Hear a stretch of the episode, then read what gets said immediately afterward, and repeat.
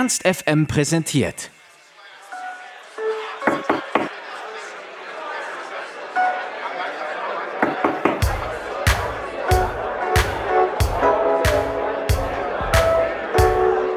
Sie wohnt in Utrecht, er in Hamburg. Trotzdem sind sie eine Band.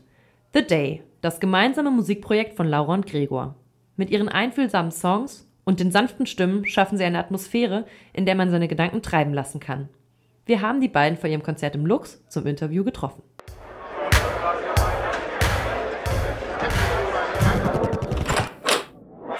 Backstage. Wie habt ihr musikalisch zueinander gefunden? Also was war so der ausschlaggebende Moment, dass ihr gesagt habt, ich möchte mit dem anderen jetzt gerne Musik machen? Also wir haben uns kennengelernt auf der Musikhochschule in Arnheim in Holland. Und da haben wir erstmal zusammen in eine andere Band gespielt und dann aber schnell genug rausgefunden, dass es sehr gut zusammengepasst hat. Und ja, dann haben wir zu zweit weitergemacht. Und erstmal mit so Cover-Songs, so zum Beispiel von Coldplay, The Scientist, haben wir dann so ganz andere Arrangement gemacht mit Loops und genau und mit kleine, mit Glockenspiel und kleine Effekte und dann irgendwann wurde es immer größer und größer und genau, wir haben eigentlich vom Anfang an gedacht, das passt sehr gut, lass uns das bitte zusammen machen. Jetzt habt ihr ja einen Bandnamen. Wenn man den jetzt so googelt, dann ist man jetzt nicht automatisch bei euch gelandet quasi, aber ihr habt euch ja bestimmt was dabei gedacht. Wie ist der denn entstanden? Ich glaube, wenn man den inzwischen googelt, ist schon besser geworden. Man muss nur The Day Band reinschreiben, dann, äh, dann findet man uns inzwischen auch. Aber am Anfang war das richtig schwierig. Ja, wir wollten unbedingt einen Namen haben, der mit The anfängt, weil das einfach cool ist, weil man dann sich so vorstellt, dass wir irgendwie so zwei Brüder oder zwei Schwestern sind, die in London aufgewachsen sind und da halt eine coole Indie-Band gegründet haben. Und wir wollten irgendwie was Positives haben, was trotzdem nicht ja, was trotzdem offen genug ist, dass, ja, dass da auch andere Sachen passieren könnten, als jetzt, äh, dass man einfach ja, sich fragt, äh, was steckt dahinter. Und da dachten wir, The Day ist genau der passende Name. Habt ihr dann so zusammengesessen und gedacht, ja, jetzt englischer Artikel und dann noch der Tag, weil das was Positives ist, oder ist das irgendwie in einem längeren Prozess entstanden? Das ist das Tolle, wenn man nur zu zweit ist, man muss immer den anderen überzeugen. Und ich glaube, The Day war eine der wenigen Ideen, die von mir kamen. Stimmt, und da habe ich dann gesagt, Laura, ich habe den Namen jetzt halte ich fest. Da habe ich mich natürlich nicht getraut und dann habe ich es irgendwann gesagt und sie fand es sofort gut und dann, ja, dann hatten wir es, oder? Ja, genau. Ich habe erstmal nicht geglaubt, dass es keine Band gibt, die auch The Day heißen, weil es einfach so positiv und schön und so. naheliegend ist. Aber. War noch frei. War noch frei. In den Artikeln, die wir über euch gefunden haben, scheint es so, als ob ihr immer noch unterschiedliche Wohnorte habt. Ihr nickt jetzt. Wie läuft das denn ab? Wie musiziert man denn, wenn man quasi eine Fernbeziehung führt, wie man es so nennen kann? Ja, gute Frage. Also ich wohne in Utrecht in Holland. Ich bin Holländerin und genau, Gregor wohnt in Hamburg. Und ja, eigentlich haben wir das immer schon so gemacht. Wir haben natürlich so ein bisschen näher aneinander gewohnt. Ich habe in Wuppertal gewohnt, Gregor in Dortmund. Aber trotzdem war das immer so, so ein bisschen hin und her fahren. Aber Gregor hat einen Proberaum und Studio in Hamburg. Und da proben wir immer, nehmen wir immer auf. Und genau, da macht man einfach so Blöcke, einfach so Session-Blöcke, wo man das dann zusammen macht. Und und es ist für uns auch irgendwie gut, dass jeder auch nochmal alleine dran arbeiten kann. Dass man so ein bisschen auch so eine Einsamkeit dann hat beim Schreiben oder beim Ausproduzieren und dass es dann immer wieder diesen Moment gibt, den ich gerade schon beschrieben habe, ne? dass man das dann dem anderen zeigt und dann muss es sozusagen den Test bestehen und dadurch kommt man dann auch kreativ weiter oder so. Deswegen tut uns der Abstand eigentlich auch gut, so künstlerisch mhm. gesehen, würde ich ja, sagen. Voll. Jetzt kommt ja in knapp einer Woche, am 18. Januar, euer erstes Album raus. Das habt ihr komplett selbst produziert. Wie war denn dieser Produktionsprozess? Der hat eigentlich schon vor drei Jahren angefangen. Das geht dann immer so, dass Ganz am Anfang schickt Laura mir eine Idee, die schon relativ weit ist. Der Text ist wahrscheinlich schon ziemlich fertig, die Melodie ist schon da. Und dann gibt es nur eine ganz kleine Gitarrenbegleitung und dann baue ich da halt Sachen drumherum. Ne? Und bei dem Album war das jetzt so, dass wir die Songs dann auch über Jahre schon live gespielt haben mit Drummer. Wir haben live noch einen Drummer dabei, der Jens. Und ja, dann hat sich das immer weiter weiterentwickelt, der Sound. Und dann nehmen wir den eben auf, ne? also wirklich Spur für Spur. Und so ein Studio ist, ja, ich glaube, dass Brian Eno oder so mal gesagt hat, dass ein Studio eigentlich auch wie ein Musikinstrument ist, dass man wirklich da, das genauso, ja, eine Kunst für sich ist, da erstmal so den richtigen Schliff reinzubringen, wie man dann klingen will und so, ne? Und ja, bei uns hat sich das jetzt echt lang hingezogen. Drei Jahre haben wir an der Platte gearbeitet. Aber jetzt ist sie fertig. Ist sie doch, Laura, oder? Ja. Die ist fertig. Die ist fertig. Hast du jetzt gerade schon erwähnt, auf der Bühne, live ist ja noch eine dritte Person mit im Bunde. Habt ihr da jemals drüber nachgedacht, einfach die Band zu erweitern, dass ihr prinzipiell zu dritt seid? Oder woran liegt das, dass das noch nicht passiert ist?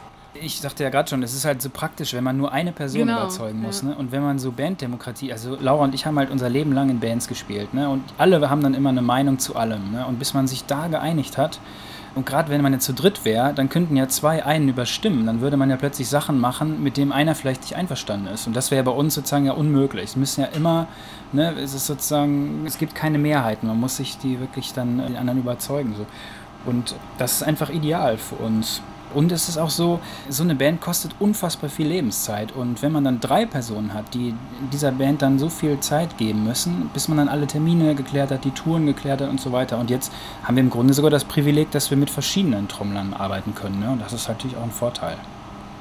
Ja, ist eher ein Vorteil auch. Ne? Voll. Ist ein Zeitfaktor natürlich so eine Band. Was treibt ihr denn neben der Musik? Also wie sieht euer Alltag aus? Gibt es überhaupt was neben der Musik? Es gibt tatsächlich wenig äh, neben der Musik. ähm, nee, eigentlich sind wir schon sehr viel mit Musik beschäftigt. Also ich würde sagen, nicht 24-7, aber schon das Aufnehmen, das Produzieren. Wir haben ja drei Jahre gebraucht, bis die Platte da ist und das, das braucht einfach viel Zeit. Man muss ja auch mal die Ruhe haben und einfach mal abschalten, ne? weil irgendwann, das ist natürlich auch schwierig, wenn man so oft dann die eigenen Songs gehört hat, irgendwann weiß man auch nicht mehr genau, was die Songs noch brauchen oder ob es jetzt fertig ist oder nicht. Und man ist natürlich sehr perfektionistisch selber, aber ich glaube eher, dass man halt immer guckt, dass man auch die Ruhe hat und irgendwie mal abschalten kann und Entspannung für jeden, was es dann auch sein soll. Aber ansonsten ist es eigentlich, eigentlich nur Musik. Es gibt ja auch andere Projekte noch, also, aber The Day ist schon das Herzensprojekt. Wie ist denn die gemeinsame Tour, ist jetzt ein großer Cut irgendwie, wie ist die gemeinsame Tour mit Turnover zustande gekommen?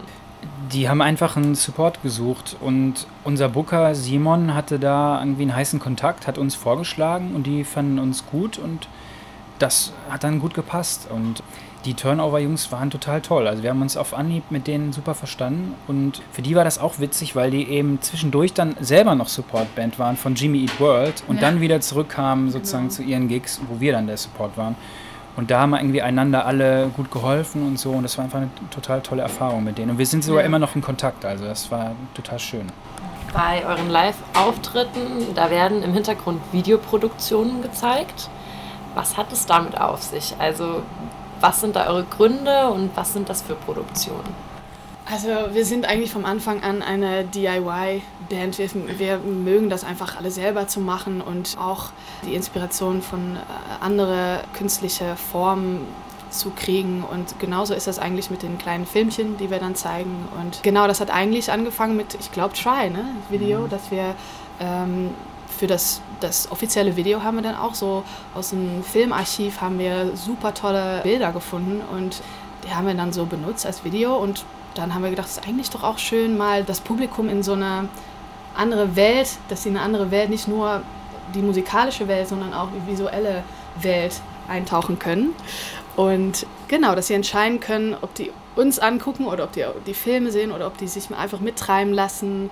Habt ihr manchmal die Angst gehabt, dass das auch so ein bisschen ablenkt von eurer Musik? Also wenn ihr jetzt die Videoproduktion im Hintergrund seht und du sagst, man hat dann quasi die Wahl, ob man sich in diese nicht zweit, aber noch eine Welt irgendwie entführen lässt. Und das ist dann so ein bisschen ablenkt von eurer Musik? Die Angst hatten wir eigentlich nicht, weil man hat ja doch gar keine Kontrolle darüber, wie der Zuschauer das so aufnimmt, wie sein Tag so war, ob er nicht vielleicht irgendwie noch telefonieren muss oder seine Freundin beleidigt ist oder so. Ne? Und die Projektionen sind ja jetzt nicht, die sind ja einfach hinter uns. Ne? Also man kann ja eigentlich auch nicht so wirklich an uns vorbeigucken. Ne? Und unser Wunsch wäre genau, über sowas gar nicht nachzudenken, sondern dass das einfach so eine Gesamterfahrung einfach ist, die nicht so trennbar dann mehr ist. Wart ihr schon mal in Hannover? Und was kennt ihr? Und wenn ja, was wollt ihr noch sehen? Ich habe als Kind hier unheimlich viel Zeit verbracht, weil meine Großeltern die ganze Zeit hier gelebt haben und ich aber eher so die Spielplätze und genau, ich kann euch genau sagen, wo die beste Rutsche ist, wo die beste Klettergerüst steht.